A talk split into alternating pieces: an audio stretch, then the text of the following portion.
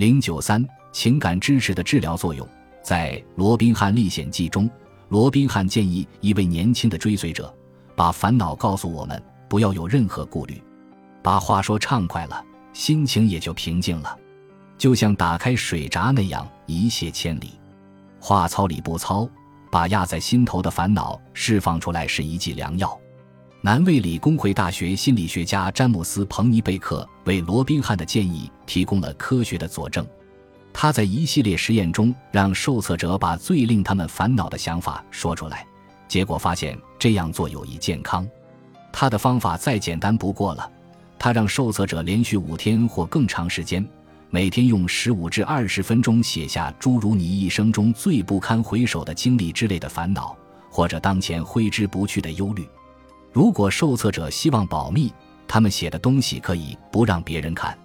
这种内心剖白的效果非常惊人，受测者免疫功能加强了，随后六个月中去医院的次数明显减少，请假的天数减少，甚至肝脏酶功能也得到了增强。而且，从写作中反映出情绪最不安的人，其免疫功能得到了最大的改善。释放困扰情绪最健康的途径，表现为一种特殊的模式。首先表达极度的悲伤、焦虑、愤怒，总之是写作主题引发的情绪。接下来用几天时间进行叙述，从创伤或痛苦当中寻找意义。这个过程类似于人们在心理治疗中探索困扰的状态。事实上，彭尼贝克的发现可以解释其他研究的结论。即对进行手术或治疗的病人同时辅以心理治疗，最终的治疗效果要好于仅仅接受物理治疗的病人。斯坦福大学医学院对晚期转移性乳腺癌妇女的群体研究，也许最能证明情感支持的临床治疗效果。经过最初的治疗之后，比如动手术，女患者的癌细胞卷土重来，并扩散到身体其他部分。